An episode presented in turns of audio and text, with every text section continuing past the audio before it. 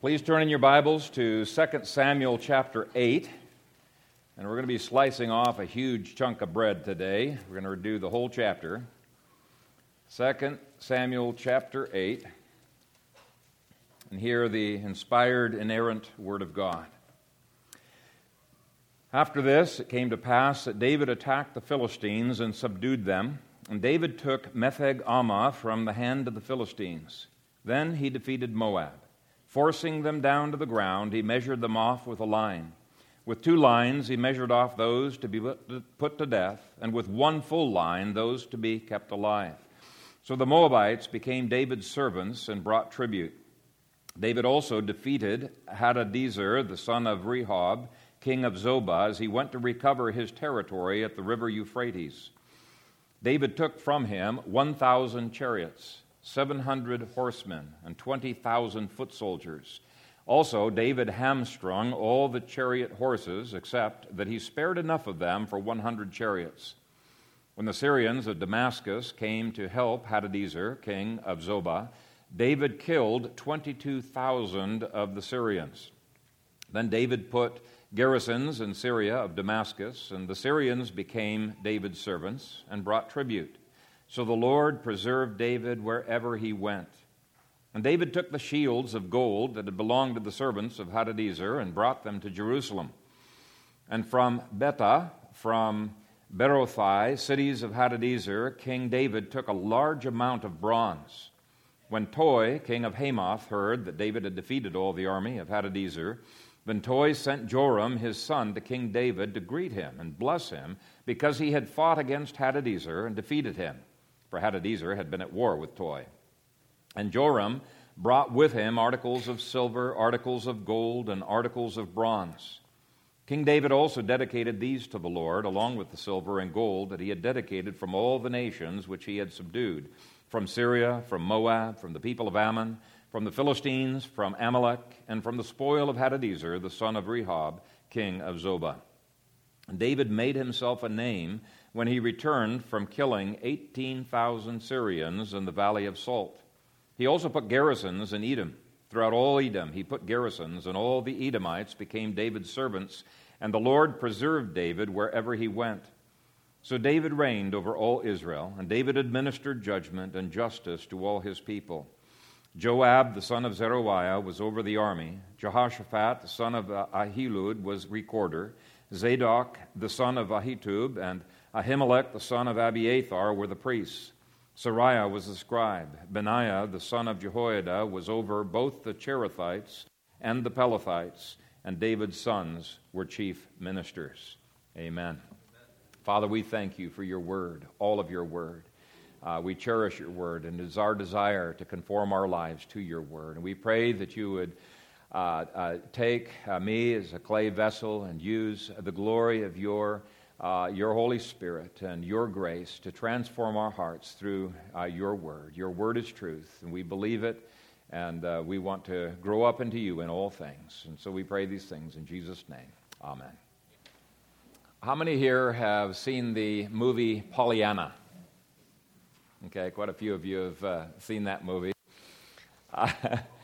Uh, there's one scene in there uh, where Reverend Ford, who's played, played by Karl Malden, is giving a masterful presentation of, uh, uh of a, you know, kind of a Jonathan Edwards uh, type of a sermon with the chandelier shaking and people are kind of tugging uncomfortably at their collars.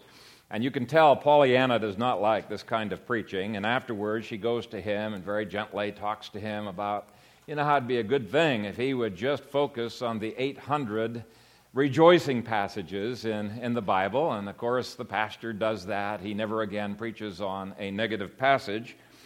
Well, based on the number of sermons in existence on this chapter, I assume most pastors have subscribed to a Pollyanna philosophy where any chapter that deals with blood, guts, and gore, uh, they're just not going to touch it. They're not going to go there.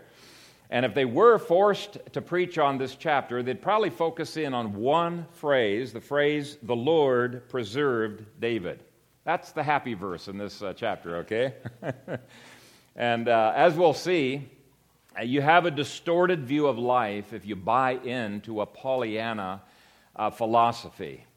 Uh, even the Christmas story is punctuated with the massacre of the innocents and the fleeing of uh, Joseph and Mary and uh, Jesus uh, into Egypt. And the reason for this is that the Bible is a book on real life, and real life is not always happy. You can count on the Bible to be relevant to the situations that we face uh, even today. But there is a kernel of truth in that uh, Pollyanna movie. And that kernel is that even the worst things that happen to us are designed by God to work together for our good and for God's glory, right?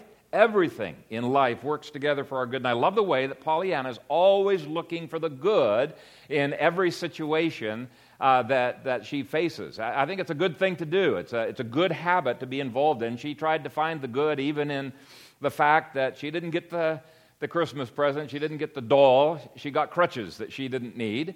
Uh, but she was always looking for the good in every situation. And uh, I, that's certainly the case in this chapter. Even though Satan tried to rob David of joy and of life itself, the Psalms that David wrote during this, the period of this chapter, the Psalms that he wrote, showed that Satan was not successful at all in robbing uh, David of that joy. He had learned, just like the Apostle Paul had, to rejoice even in tribulation. And those uh, same Psalms show this gruesome chapter was symbolic of the new covenant kingdom of Christ. Imagine that. it's, uh, it's a situation where even the negative passages, the most negative passages of Scripture, have a happy resolution in Jesus. And you don't get to that happy resolution by ignoring the passage, uh, you get to it by digging deeper. And I'm going to make a feeble attempt at digging deeper into this passage and helping you to, to see that. Now, there is a lot more that could be said than I'm going to say, but I'm going to studiously try to avoid saying that much more. Before we dig into the passage, though, let me, let me point out that there are four other passages that give a historical context uh, of what is going on here. And once you understand the historical context, I think that you will uh, somewhat sympathize. I think it will soften what most people find very offensive uh, about uh, this passage. They show that David was not an imperialist, he was not a bloodthirsty tyrant. On the contrary, David was actually seeking to obey the command of God to possess his possessions within Israel and with the three nations who were outside of Israel Ammon, Edom, and, and, and Moab uh, David was actually engaged in defensive warfare exactly like Deuteronomy 20 commands him to, to do. Now, piecing all of the little pieces together, here's what happened. While David's armies were in the north trying to defend his God given territory, a Syrian coalition dominated by Moab and Edom swept in from the east and from the south.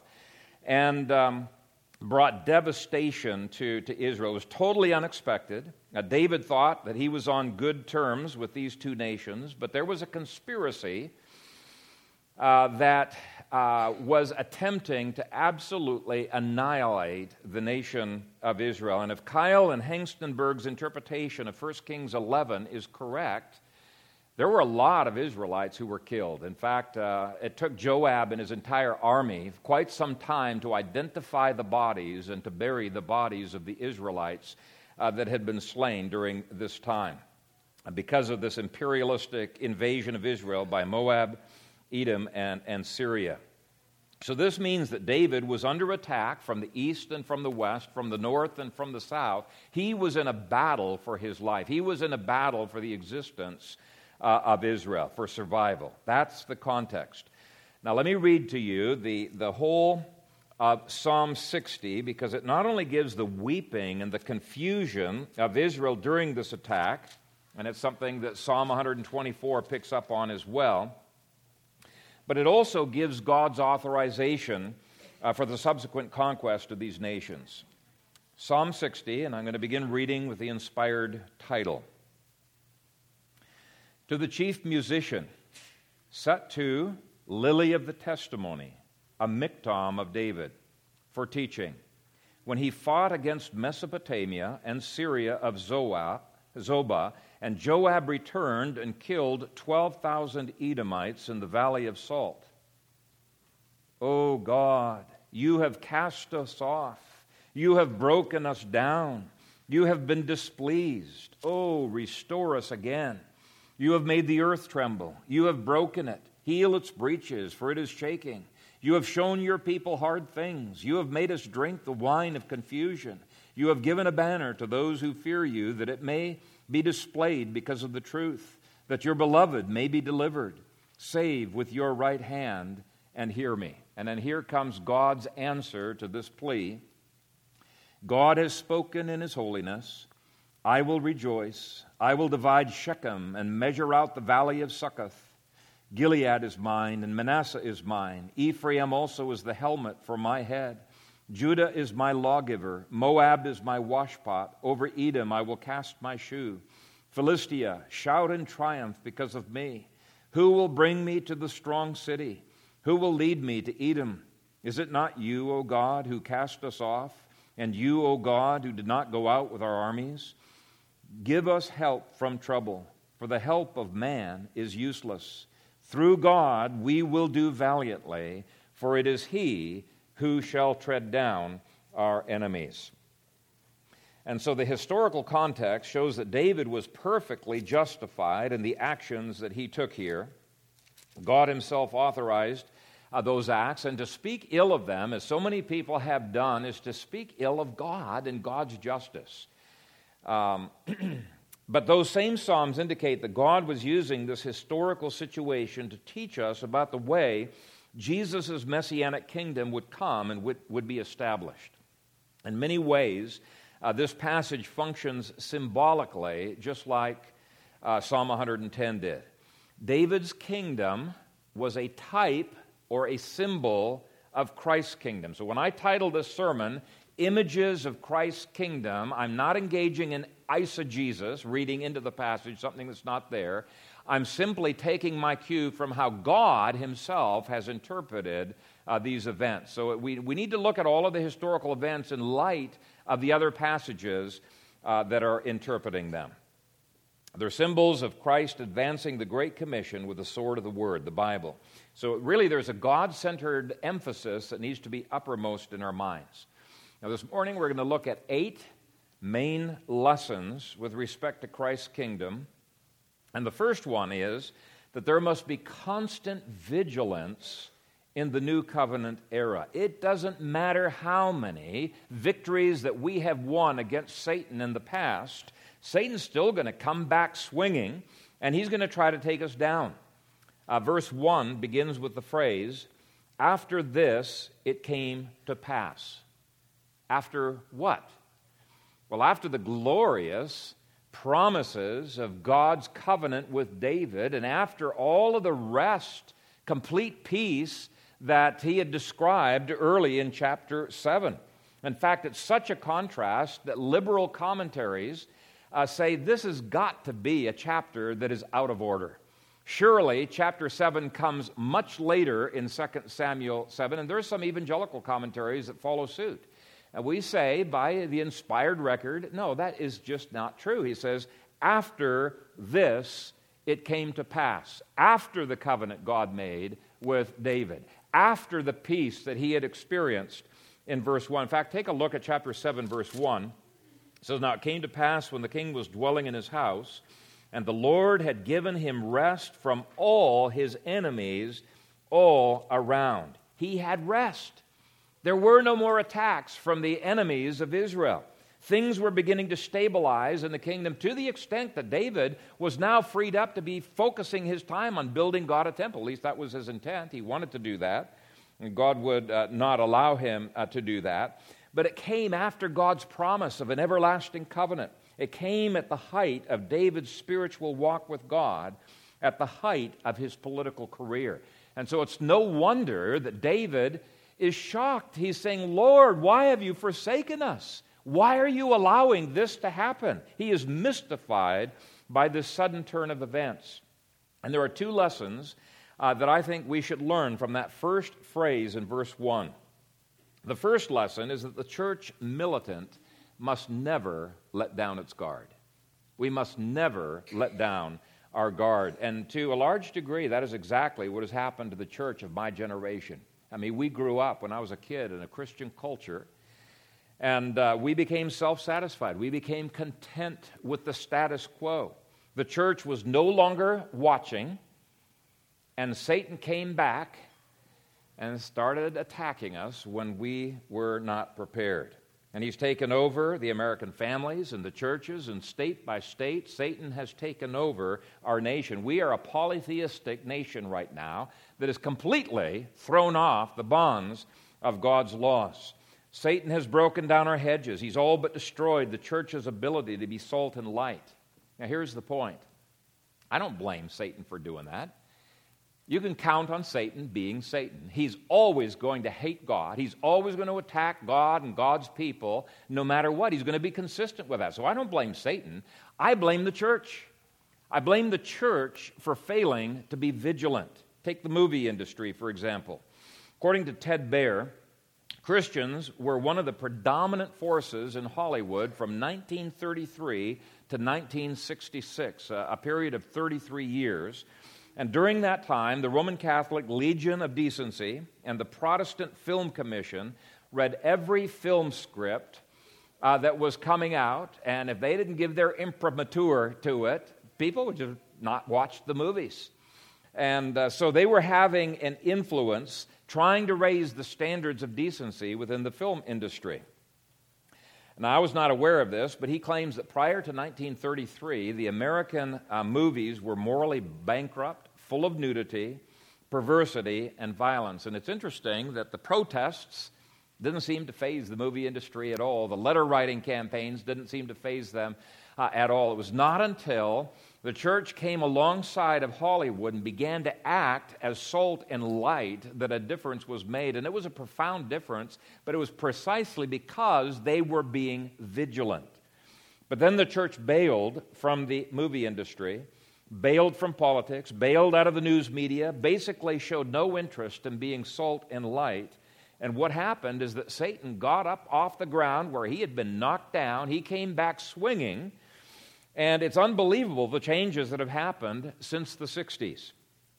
Most of our modern problems that we grieve over are problems that have stemmed from the church's lack of vigilance. It's our fault. And it's especially when things have been going well that Satan will attack God's people to see if they've got their guard up. This is exactly what happened to David.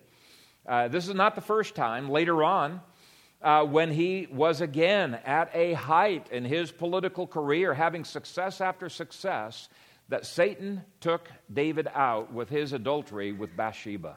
How many times have businessmen and politicians and pastors been taken out because they've let down their guard? And it's at the height of their success. They just kind of relax, they, they, they, they back away. But this issue of vigilance distinguishes the true nature of Christ's kingdom from the false one. And the false one says, oh, Christ is going to set up a, a, physical kingdom with his physical presence in Jerusalem in the future, and it's going to be instantaneous. Now, why does I say it's a false one? You look at the descriptions of the kingdom of God, and our view of the kingdom requires vigilance.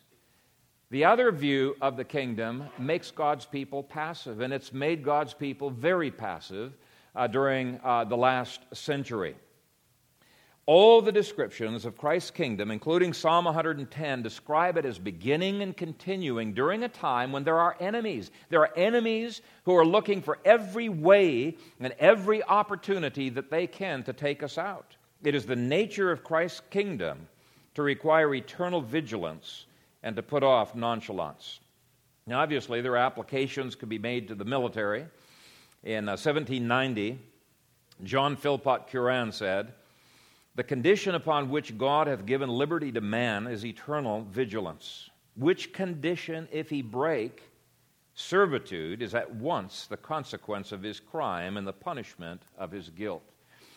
Uh, Thomas Jefferson condensed Curran's advice with the short phrase, Eternal vigilance is the price of liberty.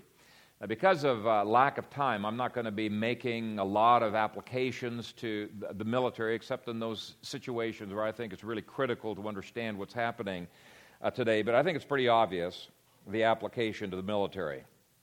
Next point deals with kingdom judgment. And for any people who are offended by the idea that God is a God of judgment, and they think the God of the New Testament is all uh, love and, and uh, gushiness, I would have them turn to Luke 18 and the, the, the, the parable of the importunate widow who is repeatedly asking this judge for vengeance. And what is Jesus' conclusion? That the church needs to be asking for vengeance continually before the Lord. and um, I find that, that last phrase in, in, in, that parable very curious. He says, But, nevertheless, I think he starts with, Will he find faith in the earth when the Son of Man comes?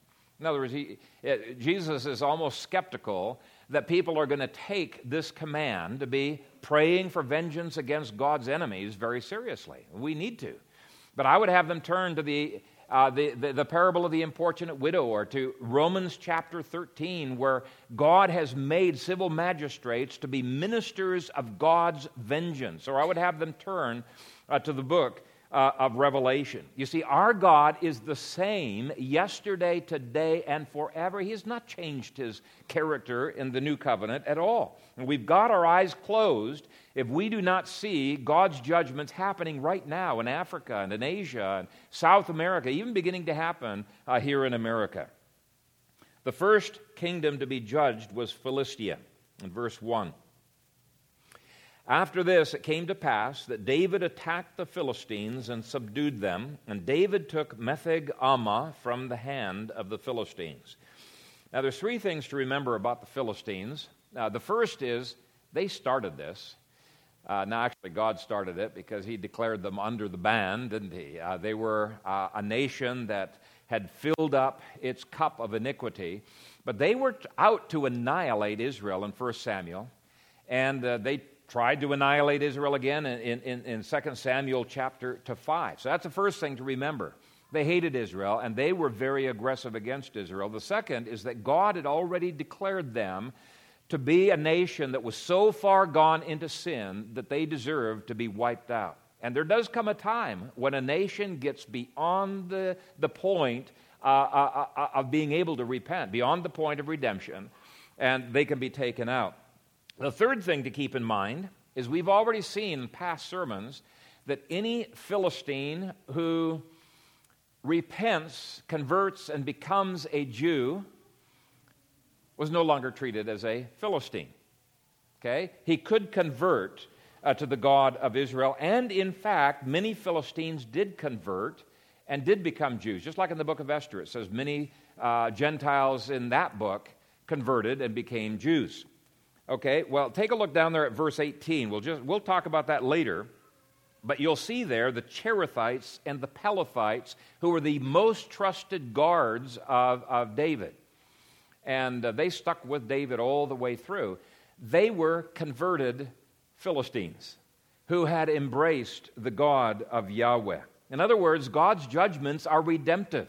Yes, God's judgments take out the vessels of wrath and send them to hell, but those same judgments also bring redemption uh, to his own people. God uses uh, ju- uh, his judgments many times redemptively.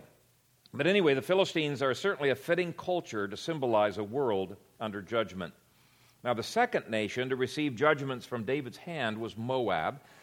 And this one's a little bit more puzzling because Moab was not part of the boundaries that God had given to Israel. People are puzzled. Why would David take that over? Uh, just take a look at uh, verse 2. Then he defeated Moab, forcing them down to the ground. He measured them off with a line. With two lines, he measured off those to be put to death, and with one full line, those to be kept alive. So the Moabites became David's servants and brought tribute. Now, this is a passage that has troubled uh, many people. And it's interesting that different people are troubled by opposite things. There are some people who are troubled that David did not kill off all of the Moabites. They say, what is going on here? Saul was disqualified from being a king because he didn't kill all of the Amalekites. How come God's letting David off the hook when he's doing exactly the same thing? Well, it's not exactly the same thing. Let me, let me, let me comment on this uh, extreme first. First of all, Moab was not one of the tribes that was given to Israel. Its cup of iniquity back in the time of uh, Moses was not yet full. And so it's not the same at all as the Ammonites, whose cup of iniquity was full, and whom God said, You have to kill them all. They were God's instrument of divine justice by divine revelation. God no longer gives any revelation, so we're not going to be instruments in his hands uh, to be able to do that. But uh, uh, it's a totally different situation, the Moabites. And David was not being unfaithful when he spared one third of the soldiers. Now, others have criticized David for the opposite reason for fighting with Moab in the first place and for killing any prisoners. So it seems that David cannot win for losing. By the way, we ought to take a cue from this. If your goal in life is to please other people, you're going to be constantly frustrated, right? it's impossible to please everyone. And I just say, give up on that idea. Your goal in life should be to please God. And if others are pleased, that's great. But just let them say what they will about you. You've got to stick to the Word of God and let the chips fall where they may. But anyway, uh, this second group of critics cites the passage I just quoted from Deuteronomy 1. It's a passage that mandates a non interventionist approach to warfare and they ask why David is invading the sovereign nation of Moab. Secondly, they point out that Deuteronomy 1 calls for free trade between Israel and Moab, and they wonder where David was authorized to subject Moab under his heel. Well, actually, Psalm 60 and Psalm 108, uh, God gave divine revelation right in the time of this uh, chapter uh, to do exactly that. When Psalm 60 talks about casting David's shoe over Edom. That's a symbol that Edom is going to come under his feet, under his domination. When he gives Moab to be the wash pot that David's going to wash his feet at, again, wh- where, where's Moab? It's under his feet. It's just another symbol of God authorizing David uh, to put them under, under, his, uh, un- under his feet. And um, here's the question why this change in policy? Well, the answer is simple. Moab deserved what they got when they invaded Israel, seeking to swallow up Israel completely. David wrote Psalm 124 at this time, making it clear that the Syrian led coalition was determined to exterminate Israel. That was their desire. Deuteronomy 20 assumes that all nations should mind their own business and stop trying to be the policemen of the world. But it also indicates that when another nation invades a nation like Israel, when another nation invades you, you got a right to do something about it. In fact, he says, arm yourself to the teeth, march up to the capital city of that nation, and declare peace to it. That's an interesting way of declaring peace. Armed to the teeth, you say, We declare peace to you. And if they say, Okay, uh, we give up, we'll accept your terms, then they become your slaves until the war reparations have paid for the damages that they have caused to your country. Perfect justice. Slavery until they've paid off the debt that they owe. If they refuse, they say, No way are we going to be your slaves. We're going to duke this out with you then when you win the battle, Deuteronomy 20 authorizes you to kill every soldier in that army. Every soldier. Well, that's a huge motivation for soldiers to say, hmm, our king's being a tyrant. I'm not so sure that I want to be fighting against Israel, and for them to defect. If they defect, they're out from under that curse, out from under that ban. And so it's a deterrent to aggressive kind of a warfare. And so, what David actually did here is merciful. He was authorized to kill all of them because they had tried to annihilate Israel, but he showed mercy to them. Now, what is puzzling is why Moab even decided to attack Israel in the first place. They had been on friendly terms with David previously. They'd offered sanctuary to his parents in 1 Samuel. Remember that. Uh, his great grandma was a Moabite. David was totally blindsided by the Edomites and the Moabites sweeping into Israel and killing all of these Israelites. He had no idea that that was going to happen. So, anyway, based on the attempted genocide that occurred, the Moabites got what they deserved. So, the obvious military lesson is to make sure that it doesn't pay to engage in wars of aggression against America. Our policies are beyond stupid. Uh, they invite people to attack us. They're just beyond stupid. We go in, we conquer them, then we flood them with money, and we rebuild the country, and we reward them for the wars that they've, uh, that they've uh, done against us. Now, obviously, America should not engage in wars of aggression either. Otherwise, we are subject to exactly the same repercussions that Deuteronomy 20 says a nation uh, deserves when it's an aggressor nation. If you were to follow Deuteronomy 20, you would follow George Washington's non interventionist policies. And unfortunately, most evangelicals don't today. They are hawkish. And so the killing of two thirds of the Moabite army was a severe judgment, there's no doubt about it, but it was a judgment allowed by Deuteronomy 20, and it was a judgment authorized by God in Psalm 60 and 108. And if you don't like it, you just need to get over it. This is the God that you serve, and uh, He's not going to change just because you don't like it. Now, the gospel lesson that can be given is that this symbolizes the redemptive judgments of Jesus. Though it does not explicitly mention any converts of Moab, like it does the converts of Philistia, and anybody could convert to Judaism any time in the Old Testament that they wanted. But even though it doesn't mention specifically any converts, the last sentence of verse 2 is worded in a way that at least symbolizes how Christ's judgments often lead to the salvation of nations. Last sentence says So the Moabites became David's servants and brought tribute. Now, when God speaks of this event in Psalm 60 and Psalm 108, he uses metaphors very similar to what the New Testament does when it says that all things will be put under the feet of the Lord Jesus Christ. But in any case, uh, God's judgments in the new covenant are often redemptive judgments. Okay, next facet of the kingdom was deliverance, deliverance of God's people. And let's read verses um, 3 through 4. David also defeated Hadadezer, the son of Rehob, king of Zobah. He went to recover his territory at the river Euphrates. David took from him 1,000 chariots, 700 horsemen, and 20,000 foot soldiers. Also, David hamstrung all the chariot horses, except that he spared enough of them for 100 chariots. Now, I want you to notice, uh, first of all, that David was not engaged in territorial expansion to the north. He was simply seeking to regain territory that had been stolen from Israel. Uh, even if we didn't have the three Psalms to give us instruction on this, I think it would be clear. This is a, a war, uh, this is a defensive war. It's not a war of aggression because it says that he went to recover his territory. That word recover means Israel possessed it before. Somehow it had been taken away he's going to get it back.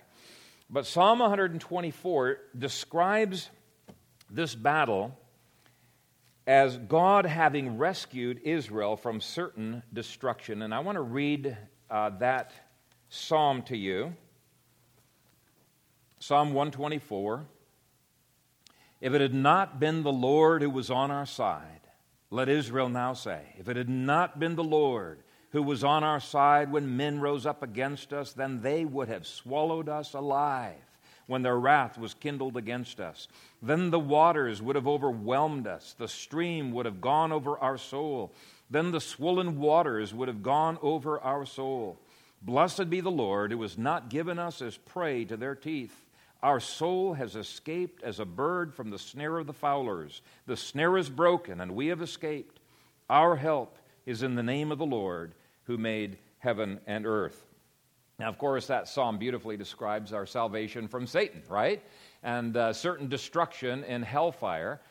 And uh, so there's a typological aspect, even though there is uh, literal applications, there are typological salvation applications as well. Now, the second thing that proves that David was trying to follow God's laws with relation to defense alone was that he hamstrung uh, all of the chariot horses except for a 100. Now, that meant that he cut the Achilles heel on one of their legs. They would still be able to uh, walk around and still be able to reproduce, but they would be useless for driving chariots, which is what they had been uh, trained for before. And this was simply following God's mandate in Deuteronomy 17, which commanded kings not to multiply the horses of Egypt. Horses of Egypt were specially trained for chariot warfare. They were not to multiply those kind of horses to themselves. And it was following the mandate in Joshua 11, verse 6, which says, You shall hamstring their horses and burn their chariots with fire. Now, why get rid of such expensive and very effective warfare equipment? You'd think that he would say, Yeah, for the defense of your country, get all kinds of chariots. Well, beyond the incredible cost of maintaining those uh, chariots, and you study Solomon, and you'll see, wow, did he have to become a bloated government to be able to maintain them? Just aside from the cost of maintaining them, there's two main reasons why God had them uh, not um, be multiplying these horses. They could have some, but they weren't to multiply them. First of all, these chariots were not really suited for the terrain of Israel. So they weren't very well suited for uh, self defense. And then, secondly, these were the kinds of instruments that were used by all of the imperialistic nations uh, for their. Uh, their military industrial expansion uh, you know, worldwide. That was the goal of all of these other nations, and God wanted Israel to studiously avoid uh, such things. Anyway, David did keep a few of the chariots because they're not sinful in themselves, but his goal was not expansionism via the multiplication of such things. What he wanted to do is he wanted to possess and defend the territory that God had given to him and to remain a very, very decentralized government. And I believe this should be the goal of modern militaries to deliver a nation out of the hands of attacking invaders and to defend our borders. Now, it's not a philosophy that's very popular nowadays, but I believe that George Washington's international policy of non interventionism is an international policy commanded over and over again uh, in, the, in the Bible. For example, concerning the nation of Edom, God told Israel, Do not meddle with them, though he allowed Israel to engage in free trade with them in the next verse. But that phrase, do not meddle with them, must once again become uh, the, the, the, philosophy of America. Now, some people say, oh, Phil, that, that's just so unrealistic. We live in a global society where we've got a global economy and we need the oil in the Middle East. Of course, we're going to be involved in wars over there. Let me tell you uh, a little secret. Uh, David was involved in a global economy, and this was the crossroads that the global economy went through, and he still said, Don't meddle with other nations. Don't meddle with them. That's not isolationism. Free trade is not isolationism. This is non interventionism. God's policy was the same with the nation of Moab. He commanded Israel, do not harass them or meddle with them. God allowed Israel to have a strong defense of its borders, but commanded Israel to limit its horses, Deuteronomy 17 16, because those were almost always used for the invasion of other countries.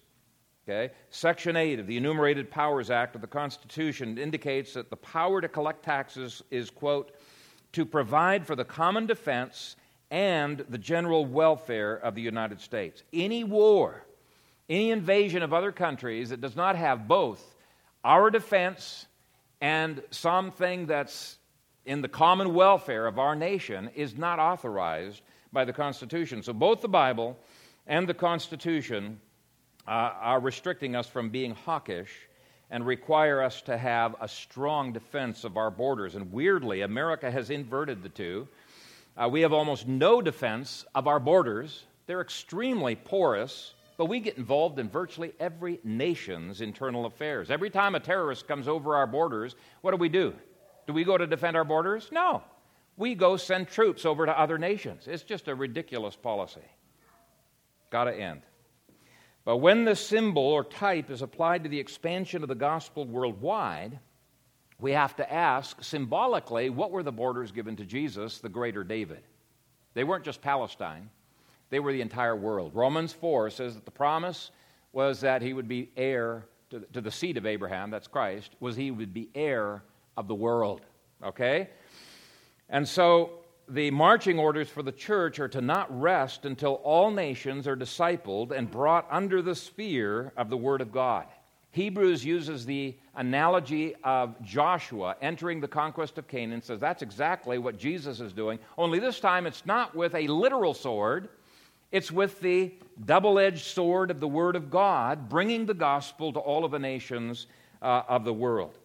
Those nations must be delivered from tyranny, the bondage of Satan, rescued from death and into life.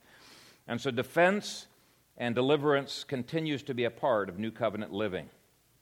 Now, under 5, uh, it's clear that when Israel was attacked, it was allowed to expand its borders. That's the only time it was allowed to expand its borders. It said, okay, don't meddle with these other nations, but hey, if they attack you, you can go in, you can set up your your, your forts and your other things uh, in, in, in that nation. So I want to deal with the whole controversial issue of land or the boundaries for Israel. And I've divided the passage up into four sections so that you can uh, visualize it. In um, verse 1, David's expanding uh, westward into the Philistine territory. Verse 2 has him expanding eastward into the Moabite territory. Verses 3 through 11 has him going and expanding north uh, all the way up to the Euphrates, and then verses 13 through 14 expanding uh, down into Edomite territory. Now, before I get into the map, uh, let me explain an apparent contradiction between the names and the numbers that are listed in this chapter and the names and numbers listed in both 1 Chronicles 18 as well as in Psalm 60. In Psalm 60, Joab struck down 12,000 Edomites in the Valley of Salt. In this passage, David struck down 18,000 Syrians in the Valley of Salt.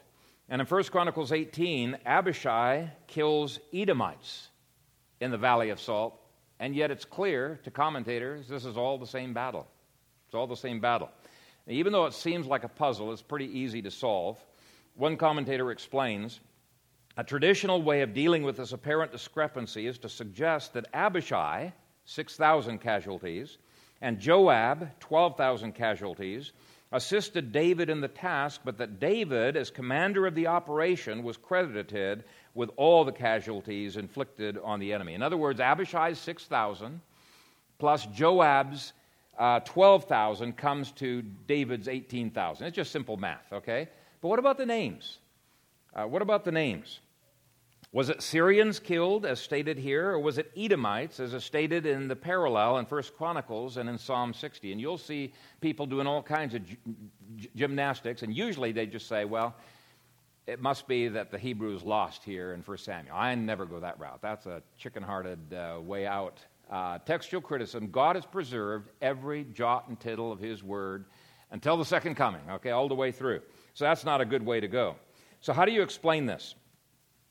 Actually, uh, let, me, let, me, let me say it this way a blow to the Edomite part of the Syrian coalition in the south would be a blow to Syria.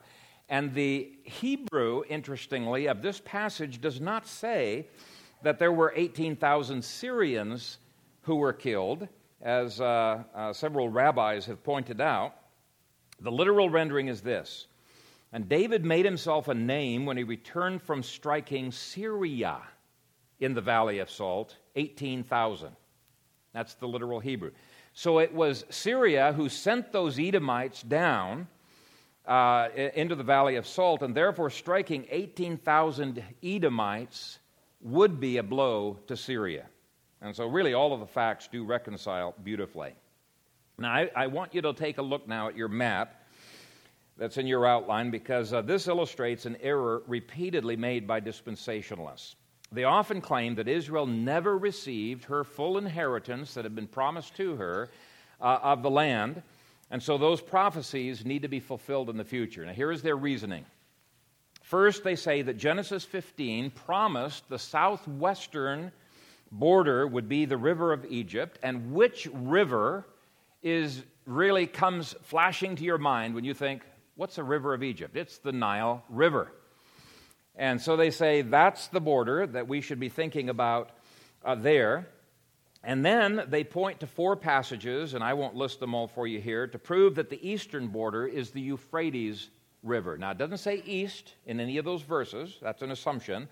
So if you look at the red dotted line, oh, I guess I didn't have a color printer for you.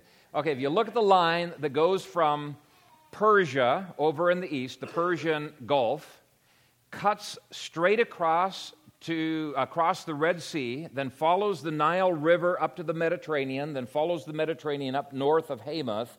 That is a huge swath of land that Israel never did uh, inherit, never did control. And so these, um, these uh, Christian Zionists, uh, their argument is that since the promises given to Abraham were unconditional, Israel still needs to inherit that land in the future.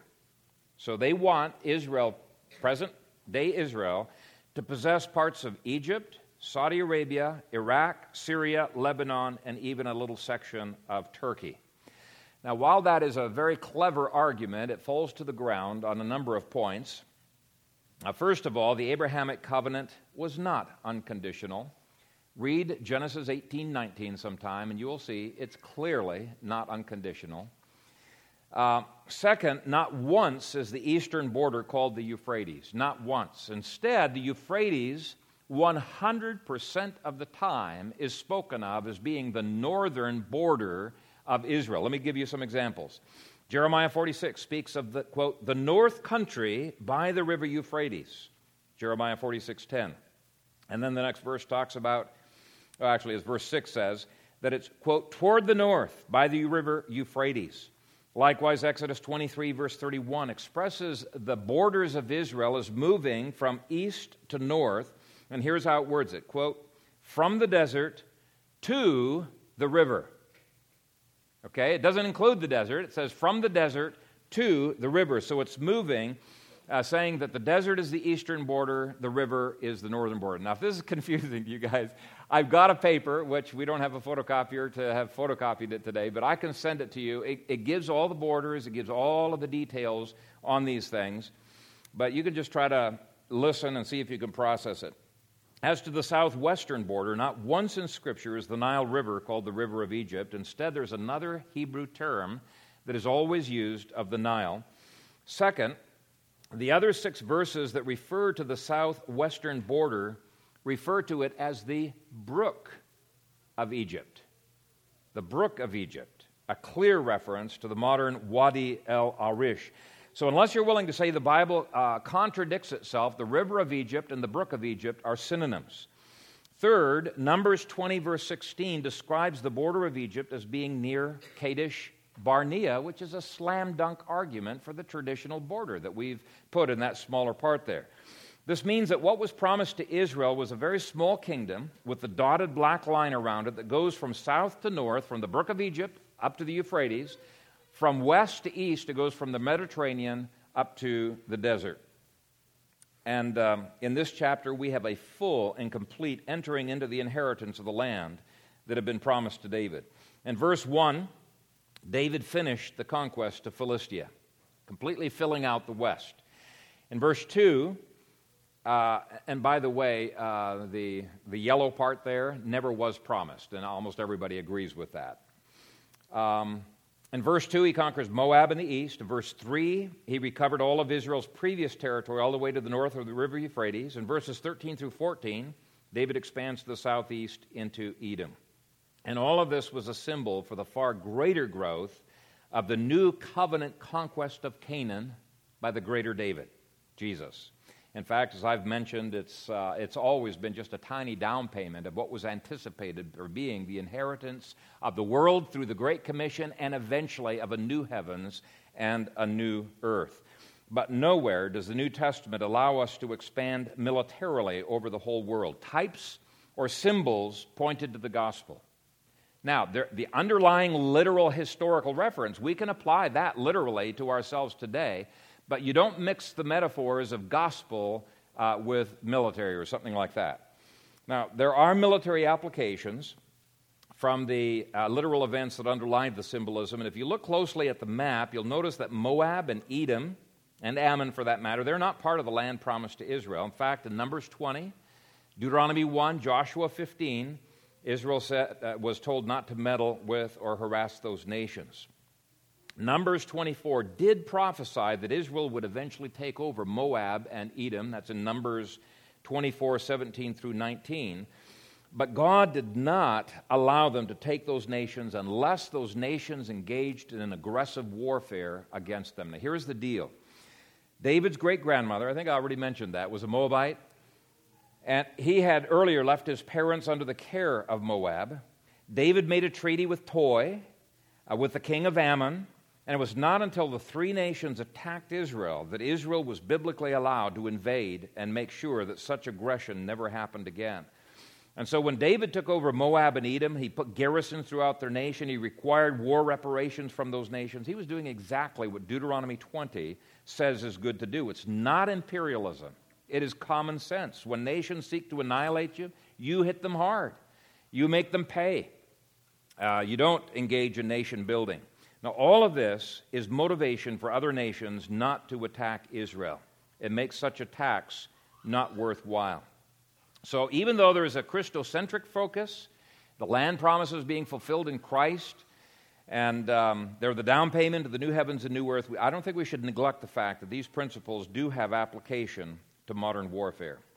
Now, the sixth image of the kingdom, at least I think it's six, Anyway, the next image of the kingdom was David's stewardship focus. David did not engage in these wars to enrich himself or his friends or his relatives humanistically, and this is staggeringly different from all of the other wars of ancient history that you look at. Take a look at verse 11. King David also dedicated these to the Lord, along with the silver and the gold that he had dedicated from all the nations which he had subdued. Uh, there were massive amounts of money that were coming from all of these nations.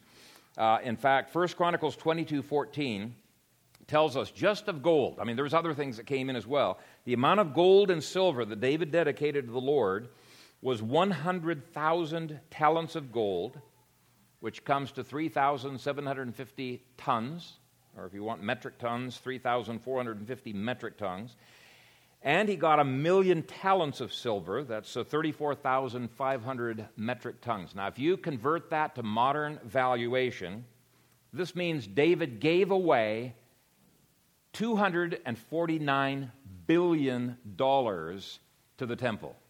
It's no wonder it was a magnificent temple.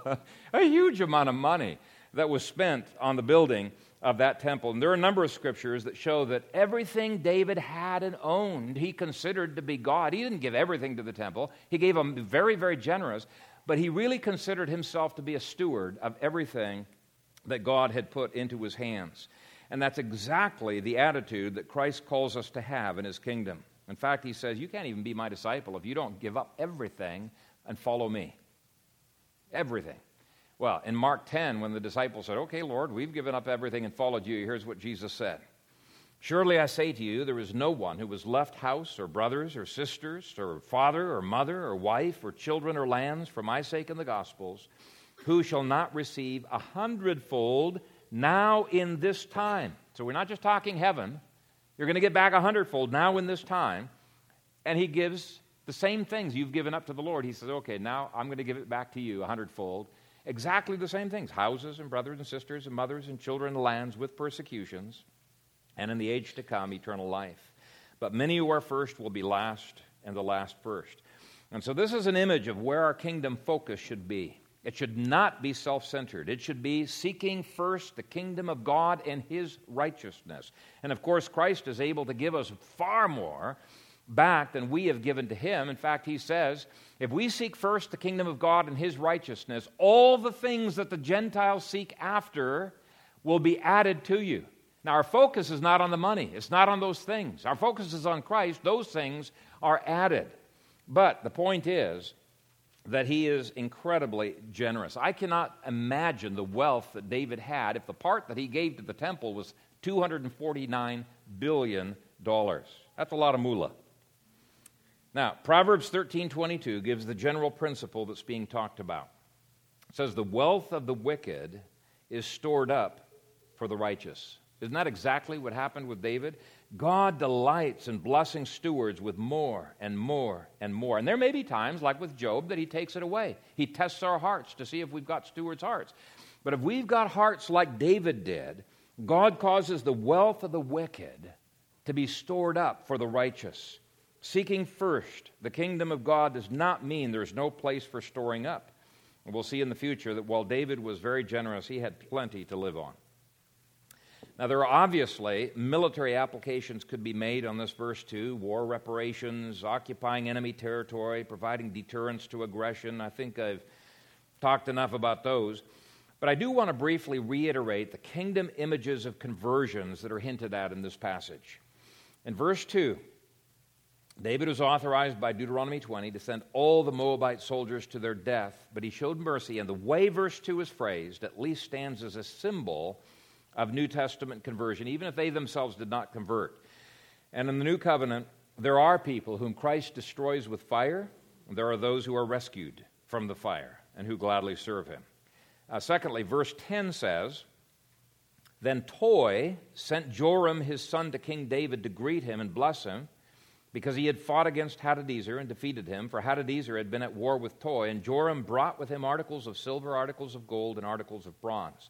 Now, commentators point out that the name Joram is a Hebrew name that means Yahweh exalts. No pagan would have named himself Joram. So, all the commentaries I have assume he must have gotten that name later on in history. I believe that just like Hiram, king of Tyre, this Joram guy was converted to the God of Israel. Uh, he became a, a, convert. So, again, it stands as a, a symbol of uh, some of the ways that Psalm 2 says that kings in the new covenant uh, will be taken out. They'll all be ta- either be taken out by being destroyed under Christ's rod or by kissing the Son. And isn't that exactly what Joram was doing? He was kissing the Son of God when he was giving these gifts to David, who in turn gave them to the Lord, and when he was calling himself by the name of Yahweh, and when he was blessing uh, David. It's an image of kingdom conversions in the New Testament where eventually every nation will bow down and serve the Lord. And I've already mentioned the, the third hint at conversions in verse 18 uh, Cherethites and the Pelethites. So even though this is somewhat subtle, it is a little bit subtle. Um, I think these are beautiful images of nations that avoid the wrath of Psalm 2 by kissing the Son in New Covenant times. Okay, let's finish up here. The last four verses deal with kingdom administration. So David reigned over all Israel, and David administered judgment and justice to all his people. Joab, the son of Zeruiah, was over the army. Jehoshaphat, the son of Ahilud, was recorder. Zadok, the son of Ahitub, and uh, Ahimelech, the son of Abiathar, were the priests. Seraiah was the scribe. Benaiah, the son of Jehoiada, was over both the Cherethites and the Pelethites, and David's sons were chief ministers. There was a delegation of administration under David, just like uh, there has been a delegation of authority under Jesus. And Romans 13 insists that there is no authority if not from God. All human authority that is legitimate authority is delegated authority from King Jesus. The new covenant kingdom is not a kingdom where God rules all by himself. No. He takes over the world by sending his ambassadors to preach the gospel, right? And he rules, he governs the world through his ministers who, who administer justice. And of course, you know, you look at uh, 1st, 2nd Corinthians, the pastoral epistles, you've got his description of his ministers within the church who rule the church. Romans 13, you've got his administration of justice through his ministers, civil magistrates. Ephesians, Colossians, and other passages talk about his administration of the family through the fathers and how the fathers uh, need to uh, function and how the mothers need to, to function. But uh, these last few verses speak of limited government with delegated, enumerated powers. So it's been a pile. We, we've eaten a huge loaf this morning. I wanted to deal with the whole, the whole chapter, but hopefully you've gotten at least some hints of the, why it is that the Psalms apply this uh, to the Messianic kingdom. Ephesians 2 says we're seated with Christ in the heavenlies. Revelation 2 says we've got the right to hold that rod, to rule the nations with Christ as those who are seated uh, with him. We can pray for redemptive judgments to advance his cause. We can pray that God's kingdom would come, that his will would be done on earth as it is in heaven. Now, that may mean sometimes we're going to face sacrifice, we're going to face pain, we're going to face uh, difficulties like David faced in this chapter. But uh, God's kingdom is a real kingdom deal, dealing with the sinful realities of this world. And this chapter calls us to vigilance, agreement with God and His judgments, calling upon God for deliverance, sacrificing ourselves for kingdom growth, having a heart of stewardship, being involved in gospel conversions, and getting down to the nitty gritty of daily administration uh, of our kingdom lives, no matter how boring that may be. May we be faithful on all eight points. Amen. We thank you, Father, for the privilege of being uh, your stewards within your kingdom, advancing your cause, lifting up your glory. And it is our desire to see your glory established.